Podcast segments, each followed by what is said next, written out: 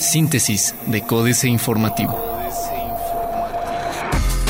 Síntesis informativa 25 de mayo, Códice Informativo. Códice Informativo.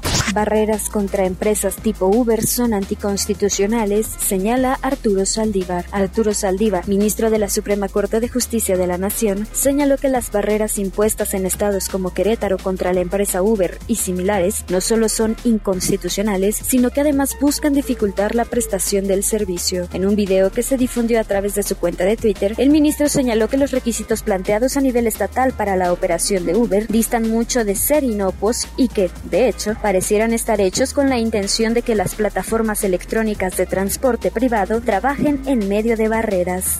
Reciben productores apoyos por casi 10 millones de pesos. Productores de fruta, uva, jitomate y flores, entre otros, recibieron apoyos cercanos a 10 millones de pesos como parte del convenio de colaboración entre el Instituto Nacional de la Economía Social, INAES, y la Secretaría de Desarrollo Agropecuario, CDA. Este 23 de mayo, 26 empresas sociales fueron beneficiadas con montos superiores a 300 mil pesos cada una. Entre las actividades que realizan las empresas sociales beneficiadas están la producción de flores en invernadero, caprinocultura, conservación de frutas y verduras, así como cultivo de uva, jitomate, café y espárrago.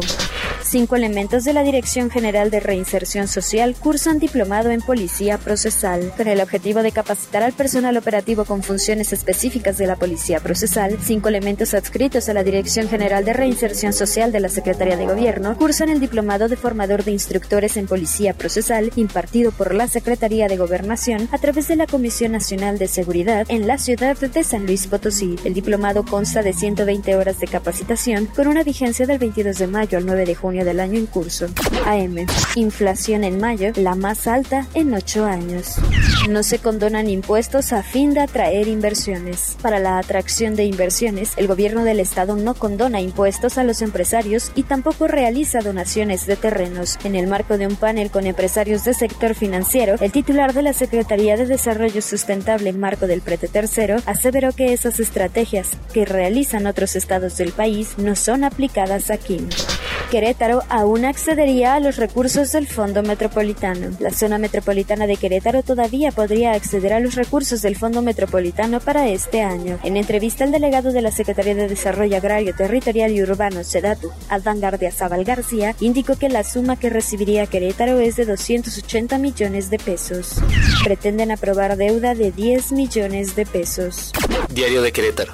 En Querétaro han pedido protección tres periodistas ante la Fiscalía Especial para la Atención de Delitos Cometidos contra la Libertad de Expresión. Tres periodistas de Querétaro han solicitado protección, reveló el secretario de Gobierno Juan Martín Granados Torres. Este lunes, Granados Torres, por instrucción del gobernador Francisco Domínguez y derivado de los acuerdos de la reunión de la Conferencia Nacional de Gobernadores, acudió a la Ciudad de México a la reunión presidida por el subsecretario de Derechos Humanos de la Secretaría de Gobernación, Roberto Campas Cifrián. Clausuran negocios por no recolectar basura especial. Reubicarán a comerciantes en delegaciones. Universal. Aumenta 75% inversión extranjera en el Estado, de acuerdo con Secretaría de Economía. Cifra de Estados Unidos continúa siendo positiva, dice economista. El corregidor. WAC instala medidores de calidad de energía en España. La Universidad Autónoma de Querétaro realiza en hospitales de España pruebas para la validación de un sistema de monitoreo de la calidad de la energía eléctrica y corrección de la misma para su posterior aplicación desde la iniciativa privada en beneficio de la ciudadanía, reveló el jefe de la División de Investigación de Posgrado de la Facultad de Ingeniería, Manuel Toledano Ayala. Turistas saturan Peña de Bernal, detonarán San Antonio de la Cal. Imposible garantizar lugares de reubicación. Temen nos alcance el efecto cucaracha. Noticias. Crecimiento del 12% en la industria, anuncia Canacintra. Ponderan Samsung y Kellogg's capital humano de Querétaro.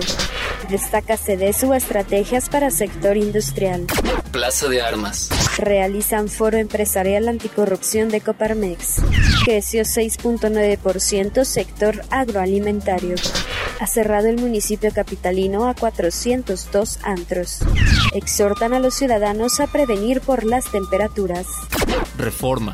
Tiene desventajas el repatriar capital. El decreto presidencial para incentivar la repatriación de capitales en el 2017 es restrictivo, discrecional y desventajoso para los contribuyentes, coincidieron expertos fiscalistas. Se trata del décimo programa para tal fin que lanza el gobierno federal en las últimas tres décadas, el primero de ellos en 1989, en condiciones más ventajosas que el actual, entre las que destacaba el anonimato, recordaron.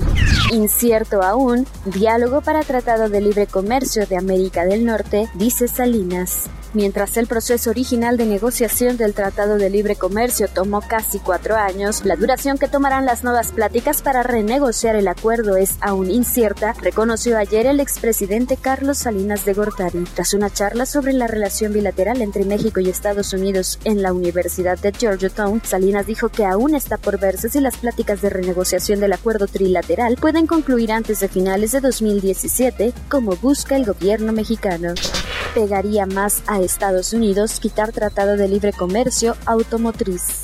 Destinan hogares 14% a corrupción. La jornada. Llega la inflación a 6.17%, la mayor en ocho años, rebasa previsión de analistas.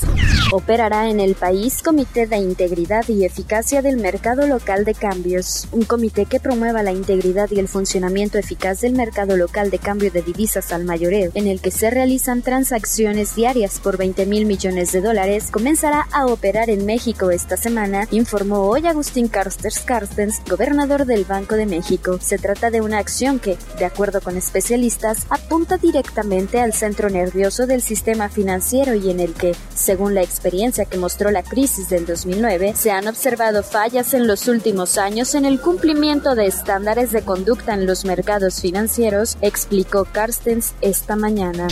Investiga SAT a 70.000 empresas que facturan gasolina robada. El Servicio de Administración Tributaria investiga a 70.000 empresas fachada o fantasmas que emiten facturas falsas utilizadas para la compra y venta de gasolina robada, por lo que la autoridad empezó a cancelar sellos fiscales. En entrevista, el jefe del SAT, Osvaldo Santín Quirós, informó que muchas empresas fantasmas se constituyen a través del robo de identidad y reveló que las citadas compañías han facturado operaciones superiores a 900 mil millones de pesos.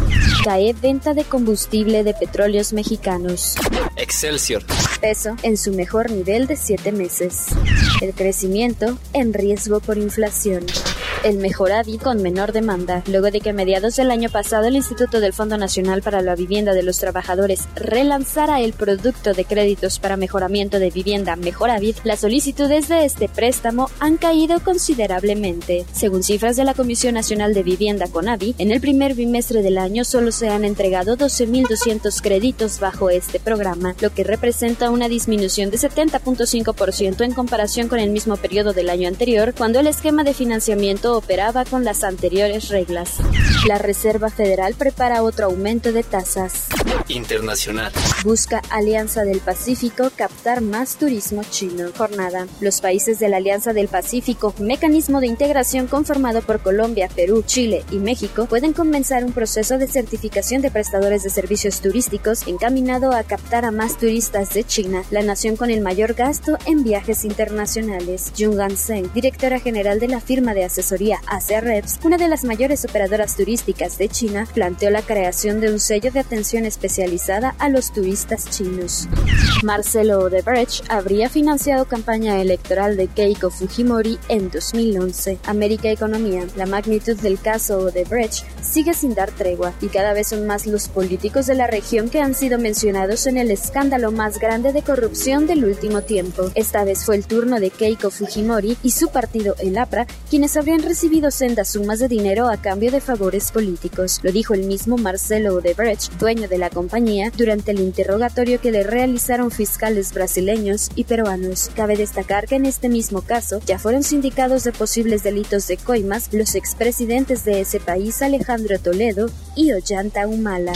Marcha en Brasilia para exigir la salida de Temer acaba en Trifulca. Scholle IPN apuesta por Chile para liderar su crecimiento regional. Otros medios. El truco para saber si alguien está espiando en tu sesión de Facebook. ¿Cómo extraer archivos del smartphone al computador? Reto, adoptar trabajo fuera de la oficina. La adopción de soluciones tecnológicas para que los trabajadores de las empresas mexicanas puedan laborar desde cualquier lugar y en cualquier momento avanza lentamente, debido a que aún se tiene la creencia de que los colaboradores que cumplen un horario en la oficina son más productivos, consideró Carlos Macías, Country Manager de Citrix México. En entrevista con Excelsior, indicó que actualmente poco más de la mitad de las empresas mexicanas tienen una iniciativa para que sus empleados trabajen vía remota. Sin embargo, en otros países este número llega a 80%. Financieras. Dinero, lo que cuesta la corrupción, Enrique Galván Ochoa. La corrupción le cuesta al país entre 8 y 10% del Producto Interno Bruto y a las empresas 5% de las ventas anuales, dice el combativo presidente de Coparmex, Gustavo de Hoyos. ¿Cuánto es eso? De acuerdo con el Banco Mundial, el Producto Interno Bruto suma 1.2 billones de dólares anuales. Eso significaría que el costo sería más o menos de 100 mil millones de dólares.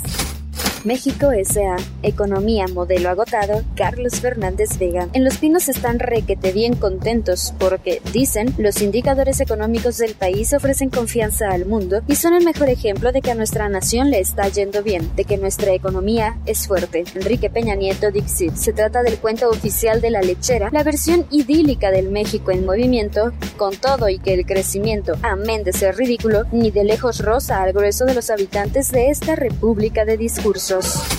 Capitanes. Ernesto Torres Cantú. Con la modernización de sus sucursales en marcha, Ernesto Torres Cantú, CEO de Citibanamex, será anfitrión del City Tech for Integrity Challenge, iniciativa mundial de Citigroup que premiará propuestas de desarrollo tecnológico que ayuden a una mayor transparencia y rendición de cuentas.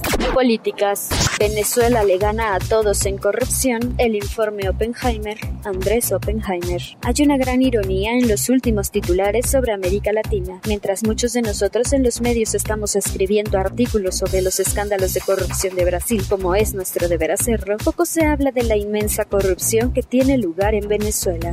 Águila o gusano, jaque mate, Sergio Sarmiento. Quien quiera ser libre como águila, que vuele al. Quien quiera arrastrarse como gusano, no más que cuando lo pisen no chille. Andrés Manuel López Obrador. Nadie podrá acusar a Andrés Manuel López Obrador de exceso de humildad. El presidente de Morena y candidato por tercera vez a la presidencia se ha considerado a sí mismo un rayito de esperanza, un ejemplo de honestidad valiente y un espíritu indómito que enfrenta una mafia del poder en la que participan todos los políticos y empresarios que no lo apoyan. Astillero, Peña y el México color rosa, Julio Hernández López. De pronto, es decir, cuando queda una semana para que terminen las campañas electorales en cuatro estados, el panorama económico y el bienestar social han sido declarados en estado de moderada salud por un Enrique Peña Nieto que anunció al venturoso reino a su cargo, Peñalandia o el México color rosa primo, la recepción de satisfactorias noticias que compartió en redes sociales mediante videograbación. Síntesis de Códice Informativo.